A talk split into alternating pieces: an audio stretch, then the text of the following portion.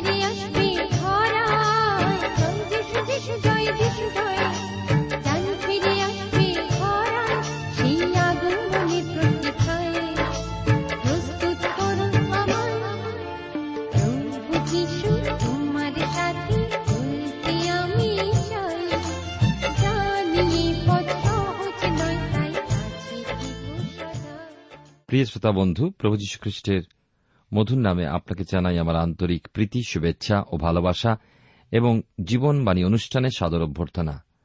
যারা নিয়মিত এই অনুষ্ঠান শুনছেন, তারা নিশ্চয়ই জানেন যে আমি বাইবেলের পুরাতন নিয়মে দ্বিতীয় সময়েল থেকে আলোচনা করছি। গত অনুষ্ঠানে আমি চোদ্দ অধ্যায় পর্যন্ত আলোচনা করেছিলাম। যে অবসলামের জন্য দাউদ এত দুঃখ করেছিলেন, সেই অবসলাম শেষ পর্যন্ত পিতার বিদ্রোহী সন্তান হলেন। আজকের আমরা দেখব অবসলামের বিদ্রোহ ও দাউদের পলায়ন এবং মফিবসতের দাস শিব দাউদকে ঠকাল। দাউদ মহাপাপ করেছিলেন আর পাপের ক্ষমাও পেয়েছিলেন, কিন্তু এর পর থেকেও নানা বিপদ, সমস্যা ইত্যাদি তাঁর পরিবারের মধ্যে আসতে থাকল। অবসলম কিন্তু সকল দিক দিয়ে দেখতে খুবই সুন্দর পুরুষ ছিলেন। কথাবার্তাও সুন্দর ছিল এবং সহজে মানুষের মন জয় করে নিতেন।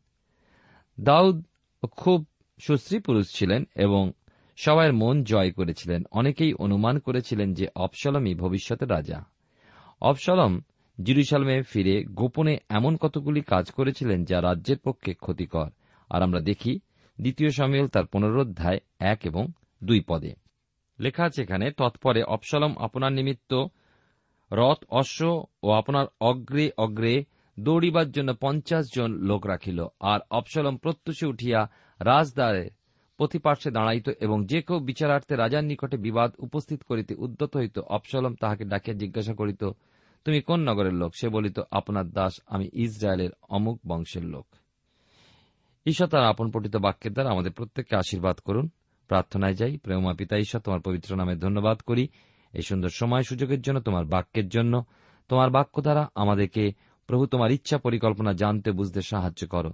আজকে দিনে বিশেষ করে প্রার্থনা করি প্রভু, যারা কুষ্ঠরোগে আক্রান্ত পথের ধারে বসে ভিক্ষা করেন অথবা হাসপাতালে রয়েছেন যে কোনো অবস্থায় থাকুন, প্রভু, তুমি তাদের বিশ্বাস দাও, তোমার উপর নির্ভর করতে সাহায্য করো, তুমি তাদেরকে স্পর্শ করো, সুস্থতা আরোগ্যতা দান করো। আমাদের দেশকে আশীর্বাদ করো দেশ তাদেরকে আশীর্বাদ করো। যিশুর নামে প্রার্থনা চাই। আমেন।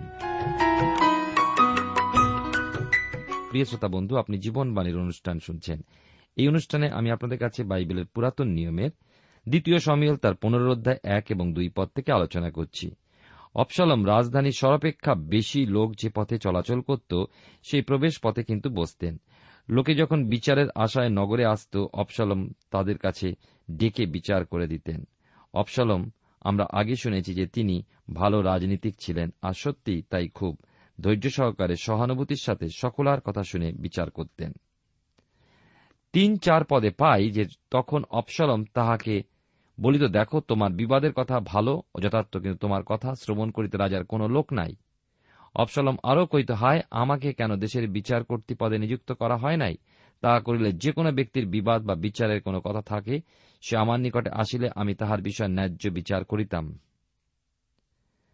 আমরা দেখি অপসালম দুষ্ট লোক ছিলেন, কিন্তু যেমন বলেছি, রাজনীতিতে তিনি পাকা ছিলেন, খুবই চতুর, খুবই ধূর্ত, কৌশলী, চালাক ও কুটিল ব্যক্তি ছিলেন। পাঁচ ছয় পদে পাই, আর যে কেহ তাহার কাছে প্রণিপাত করিতে তাহার নিকটে আসিত, সে তাহাকে হস্ত প্রসারণপূর্বক ধরিয়া চুম্বন করিত। ইসরায়েলের যত লোক বিচারার্থে রাজার নিকটে যাইত, সকলের প্রতি অপসলম এইরূপ ব্যবহার করিত। এই প্রকারে অপসালম ইসরায়েল লোকদের চিত্ত হরণ করিল। আমরা দেখতে পাই, বিশেষ করে বর্তমানকালের রাজনীতির লোকদের মতোই অপসালম কিন্তু রাজবাড়িতে যাবার ফটকের সামনে বসে নিজের বিষয় নিজে প্রচার করতে লাগলেন। তার বক্তব্য আমার মতন হিতৈষী। তোমাদের জন্য আর দ্বিতীয়জন নেই। তোমাদের ভালো মন্দের জন্য আমি চিন্তা করি। অপসালম বলতে থাকলেন যে, যাদের কাছে তোমরা বিচারের জন্য যাচ্ছ, তারা তোমাদের মুখের কথায় সান্ত্বনা দিয়ে বিদায় করবে, কিন্তু আমি আমার অন্তর দিয়ে তোমার জন্য উপযুক্ত বিচার করব। আর এই কথা বলে হাত বাড়িয়ে বিচার প্রার্থীকে বুকে জড়িয়ে দেশের প্রচলন অনুযায়ী চুম্বন করতে লাগলেন। আর এইভাবে ইসরায়েলের জনসাধারণের মন হরণ করলেন। ঠিক আজকের দিনে যেমনটি হয়, কারও নাম শুনেছেন কিনা শুনেছেন।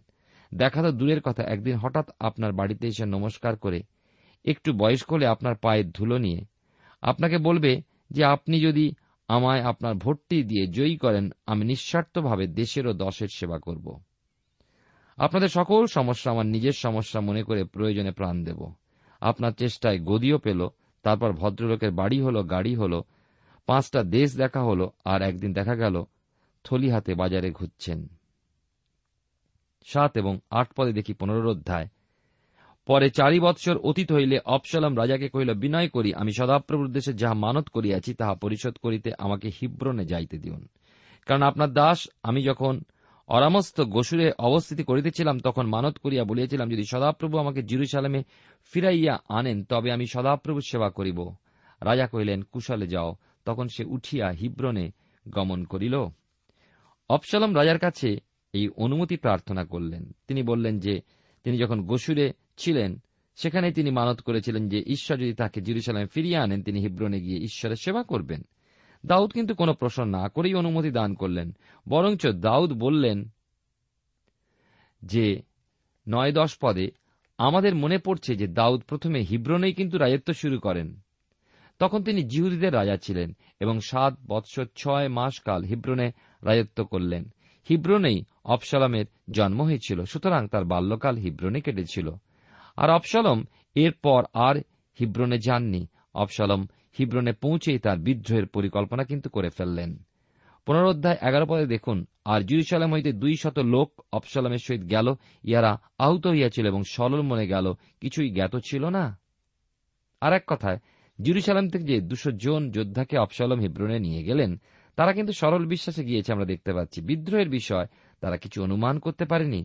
তাও আবার বিদ্রোহ দাউদের বিপক্ষে, তার পিতার বিপক্ষে। বারো পদে আমরা দেখতে পাই, পরে অপসলম বলিলেন, দানকালে, বলিদানকালে দাউদের মন্ত্রী গিলনীয় অহিতফলকে তাহার নগর হইতে গিল হইতে ডাকিয়া পাঠাইল আর চক্রান্ত দৃঢ় হইল, কারণ অপসলমের পক্ষীয় লোক উত্তর উত্তর বৃদ্ধি পাইতে লাগিল। আবার দাউদের এক মন্ত্রী, যাকে আমরা দেখছি এখানে অহিতফল কে অপসলম গিলানগর থেকে তুলে নিয়ে আসলেন। আর অহিতফল জানতেন যে অপসলম হিব্রনে ঈশ্বরের উদ্দেশ্যে হোমবলি উৎসর্গ করবেন। আর দিনে দিনে আমরা দেখতে পাচ্ছি তার লোকসংখ্যা বৃদ্ধি পেতে থাকল। তেরো চোদ্দ পদে পাই শেষে দাউদের কাছে সংবাদ এসে পৌঁছাল যে অপসলম খুব শক্তিশালী হয়ে উঠেছেন। আর দাউদ তার সভা পরিষদকে বললেন যে জিরুসালেমে থাকা আর তাদের জন্য নিরাপদ নয়, কেননা অপসলম যে কোনো মুহূর্তে জিরুসালেম অবরোধ করবেন। এমন একটা প্রশ্ন এখন আসছে যে, দাউদ কেন জিরুসালেম নগর ত্যাগ করতে চাইলেন? দাউদ ওই নগরকে ভালোবাসতেন। এর কারণ দাউদ উপলব্ধি করেছিলেন যে, ঈশ্বর দাউদকে তার কৃত পাপের জন্য সাজা দিচ্ছেন। আর আমরা যদি এই বিষয়টাকে দেখি পুনরোধ্যায় পঁচিশ, ছাব্বিশ পদে, তাহলে দেখতে পাব এখানে লেখা আছে, পরে রাজা সদককে কহিলেন, তুমি যাও। ঈশ্বরের সিন্ধুক পুনরায় নগরে লইয়া যাও। যদি সদাপ্রভুর দৃষ্টিতে আমি অনুগ্রহ পাই, তবে তিনি আমাকে পুনর্বার আনিয়া তাহা ও তাহার নিবাস দেখাইবেন। কিন্তু যদি তিনি এই কথা বলেন, তোমাতে আমার সন্তোষ নাই। তবে দেখো, এই আমি তাহার দৃষ্টিতে যা ভালো, আমার প্রতি তাই করুন। দাউদ যখন জিরুসালাম ত্যাগ করার ইচ্ছা প্রকাশ করলেন, সাধক, যাজক ও লেবিয়েরা নিয়ম সিন্ধুক বহন করে নিয়ে যেতে চাইলেন, কিন্তু দাউদ তাদের বাধা দিলেন। দাউদ কি বলছেন? যে, সাধক, তুমি নিয়ম সিন্ধুক নগরে ফিরিয়ে এনে যাও, কেননা ঈশ্বর যদি আমাকে আবার জিরুসালামে ফিরিয়ে আনেন, তাহলে কিন্তু আমি আবার তার নিবাস দেখব। আর যদি ঈশ্বর বলেন যে, তিনি আমার প্রতি প্রীত নন, তাহলে তার যেমন ইচ্ছা, আমার প্রতি তাই করুন। দাউদ কিন্তু খুব ভালোভাবেই উপলব্ধি করেছিলেন যে ঈশ্বর হতে তার প্রতি শাস্তি আসছে। দাউদ ইসরায়েলের রাজা হওয়ার পরেই জিরুসালেমকে পছন্দ করলেন, নিজের নগর করার জন্য এবং নগর তৈরি করলেন। কিন্তু রব্বায় যখন যুদ্ধ হচ্ছিল, দাউদ যুদ্ধক্ষেত্রে না গিয়ে জিরুসালেমে থেকে মহাপাপ করে ফেললেন। আবার দেখি দাউদের জ্যেষ্ঠ পুত্র অম্মন ওই জিরুসালামে মহাপাপ করল। সেই পাপের শাস্তি তার উপরে আসছে, সুন্দর নগর প্রিয় নগর ছেড়ে তাই তাকে চলে যেতে হচ্ছে। তার পাপের জন্য নগরের উপরে আর যুদ্ধ আনতে চাইলেন না। আরও একটা কারণ ছিল, দাউদের জিরুসালেম ত্যাগ করে যাওয়ার। দাউদ নিজ পুত্র অপসালমের সাথে যুদ্ধ করতে চাননি, কারণ তিনি জানতেন যে অপসালম যুদ্ধে তার ক্ষমতাকে দখল করতে পারবে না, বরঞ্চ মারা পড়বেন। আমরা পরে দেখব যে দাউদ তার যোদ্ধাদের সাবধান করে দিচ্ছেন যেন অপসালমকে বধ করা না হয়। এমনকি অপসালমের কোন প্রকার ক্ষতি না হয়। আমার মনে হয় দাউদ সবার চেয়ে অপসালমকে বেশি ভালোবাসতেন। দাউদের কাছে নিজের প্রাণ অপেক্ষা অপসালমের প্রাণের মূল্য অনেক বেশি ছিল। এই বিষয়গুলোর পরিপ্রেক্ষিতে এখন বিদ্রোহের দিকে দেখব পুনরোধ্যায় উনিশ এবং কুড়ি পদে। এখানে লেখা আছে, তখন রাজা গাতীয় ইত্যয়তয়কে কহিলেন, আমাদের সঙ্গে তুমি কেন যাইবে? তুমি ফিরিয়া গিয়া রাজার সহিত বাস করো। কেন তুমি বিদেশি এবং নির্বাসিত লোক? তুমি সস্তানে ফিরিয়ে যাও। তুমি কল্যমাত্র আসিয়াছ, অদ্য আমি কি তোমাকে আমাদের সহিত ভ্রমণ করাইব? আমি যেখানে পারি সেখানে যাইব। তুমি ফিরিয়া যাও, আপন ভাতৃগণকে লইয়া যাও, দয়া ও সত্য তোমার সহবর্তী হোক। দাউদের একজন সেনাপতি ছিলেন, যার নাম আমরা পেলাম ইত্তয়। ইনি গাতীয়, একজন পরজাতীয়। মনে হয় দাউদ পলেস্ট্রিদের রাজ্য জয় করার আগেও সে একজন সেনাপতি ছিলেন এবং দাউদ তাকে যুগ্ম কমান্ডার করেছিলেন। ইত্তয়, জোয়াব ও অবিষয়ের সাথে একই শ্রেণীতে ছিলেন।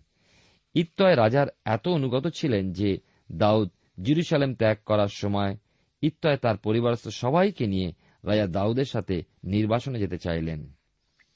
একুশ থেকে তেইশ পদে আমরা পাই।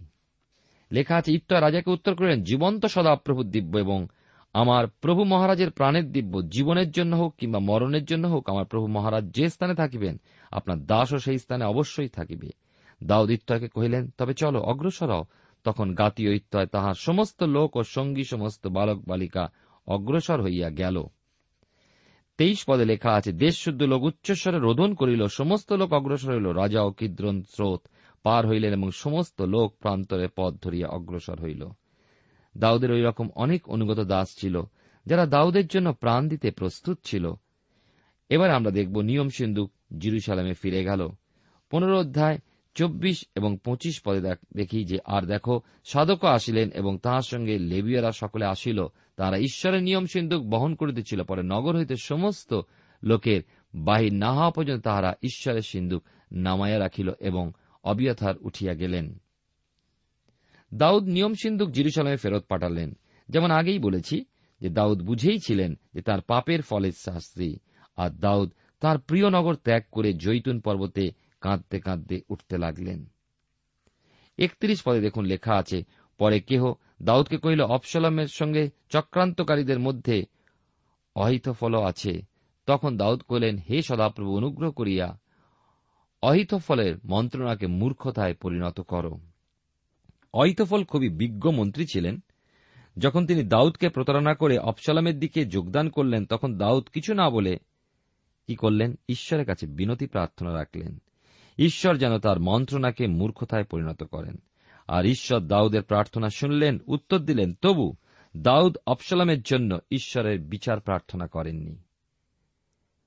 হুসাইকে ফিরে যেতে বললেন পুনরোধ্যায় বত্রিশ থেকে তেত্রিশ পদে আমরা দেখি পরে, যে স্থানে লোকেরা ঈশ্বরের উদ্দেশ্যে প্রণিপাত করিত দাউদ পর্বতের সেই শিখরে উপস্থিত হইলে দেখো, অর্কীয় হুসয় ছেঁড়া আংরাখা পরিয়া মাথায় মৃত্তিকা দিয়া দাউদের সহিত সাক্ষাৎ করিতে আসিলেন, দাউদ তাকে কহিলেন, তুমি যদি আমার সহিত অগ্রসর হও, তবে আমাকে ভারগ্রস্ত করিবে।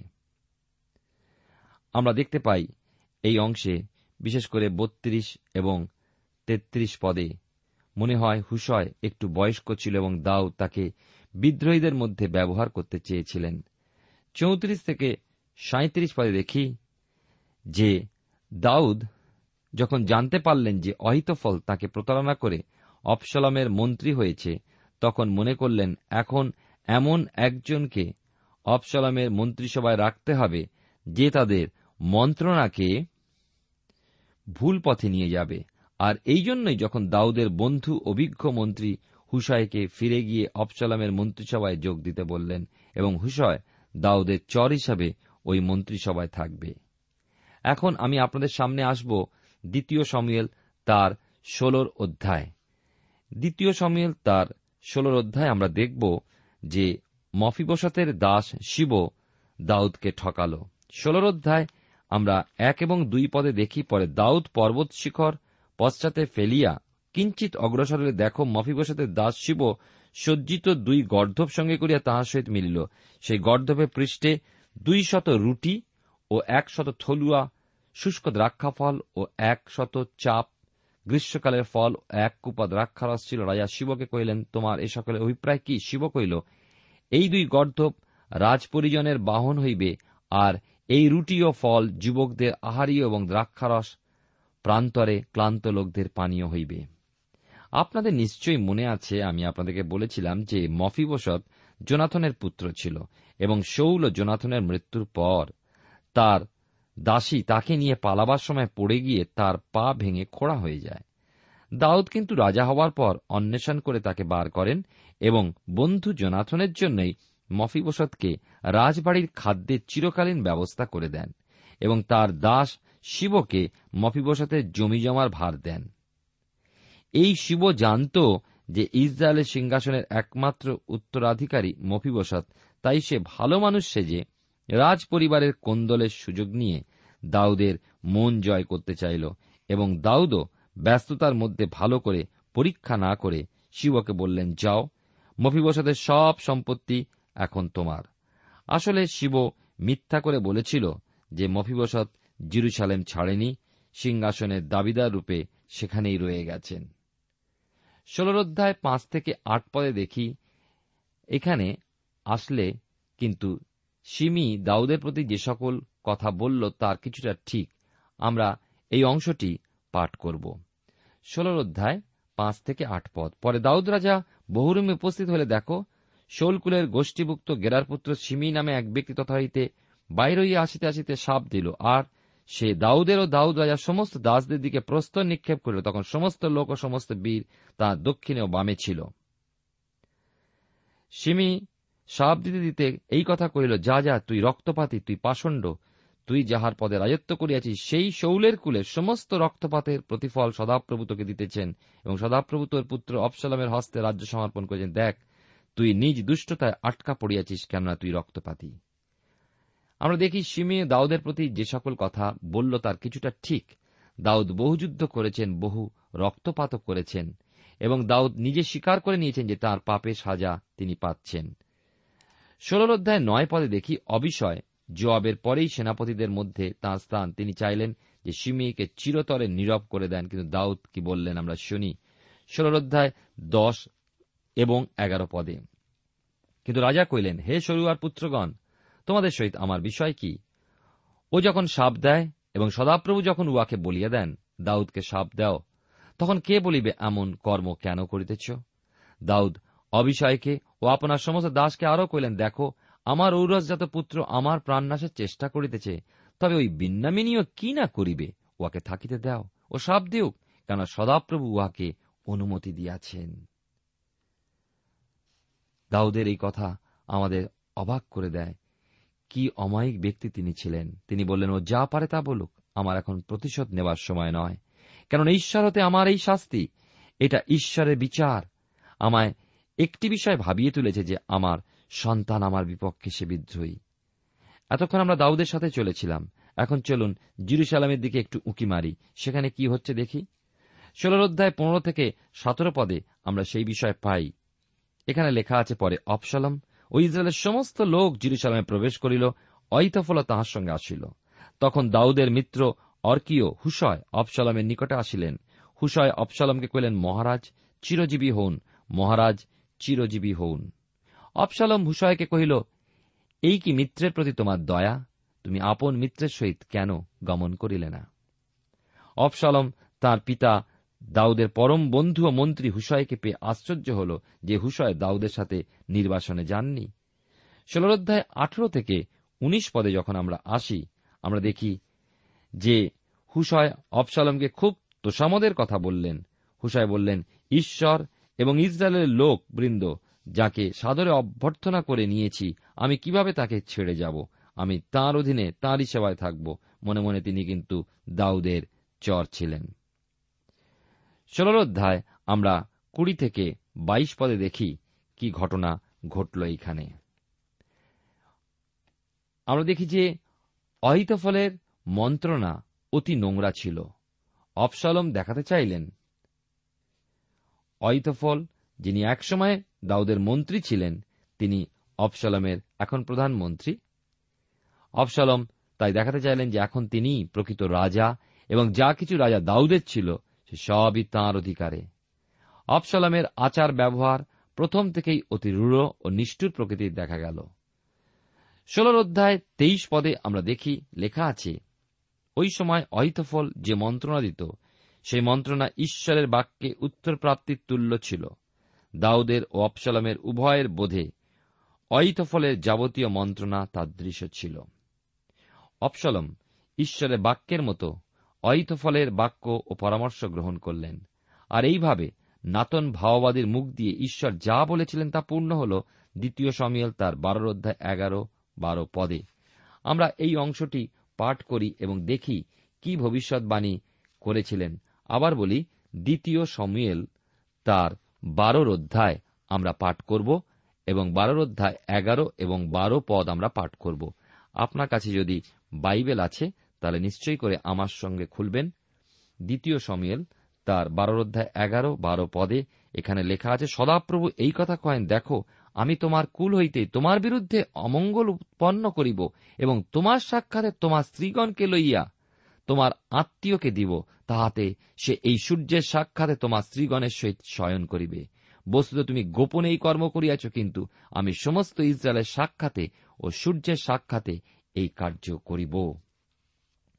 আমরা দেখতে পাচ্ছি যে দাউদ আবার সেই পর্বতের গুহায় ও ছায়ায় নিজ শিবির পাতলেন। যে প্রান্তর থেকে তুলে নিয়ে ঈশ্বর প্রাসাদ দিয়েছিলেন, আজ আবার দাউদকে সেই প্রান্তরেই কি করতে হল? ফিরে আসতে হল। প্রিয় শ্রোতা বন্ধু প্রিয় ভাই বন্ধু, সকল উন্নতি, সকল সম্পদ ঊর্ধ্ব থেকে আসে। বাইবেল সে কথাই বলে, তাই আমরা অনর্থক দর্প গর্ব না করি। মহান ঈশ্বর সত্য, তিনি সত্য ঈশ্বর, মহাপরাক্রমী ঈশ্বর, ক্রুদ্ধ হলে এক ফুৎকারে সকল কিছু তুষের মতো তিনি উড়িয়ে দেবেন। আপনি, আমি ওই প্রান্তরের মাঝে পড়ে থাকব।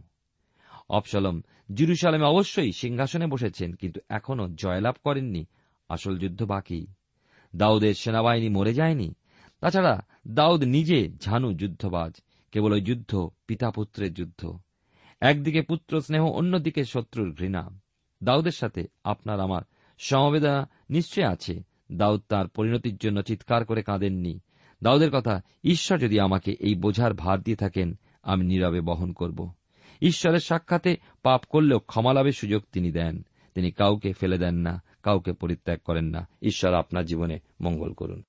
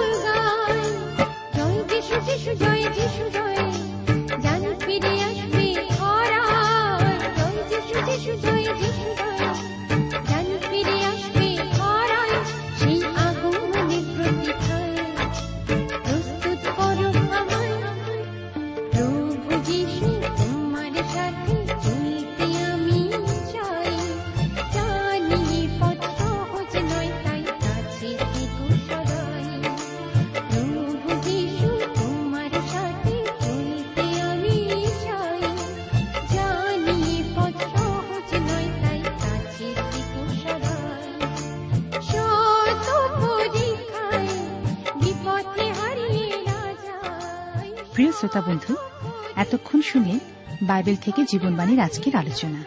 আমাদের অনুষ্ঠান কেমন লাগল?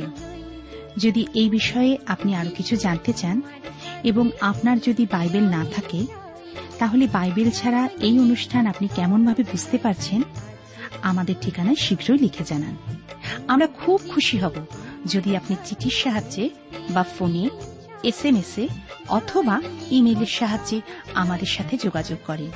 আমাদের ঠিকানা হল Jibanbani T W R India post box number এক ছয় নয় দুই পাঁচ, কলকাতা, সাত লক্ষ চৌত্রিশ। আবার বলছি, Jibanbani T W R India post box number এক ছয় নয় দুই পাঁচ, কলকাতা, সাত শূন্য শূন্য শূন্য তিন চার। আমাদের ইমেলের ঠিকানা হল Bengali TTV at radio eight eight two dot com আবার বলছি Bengali TTV at radio eight eight two dot com আমাদের phone number two four three eight double zero four five two four three eight double zero four five এবং আমাদের mobile নাম্বারটা লিখে নিন nine four double three four nine seven two three five আবার বলছি nine four double three four nine seven two three five আজকের সময় এখানেই শেষ। বিদায় নিচ্ছি। নমস্কার।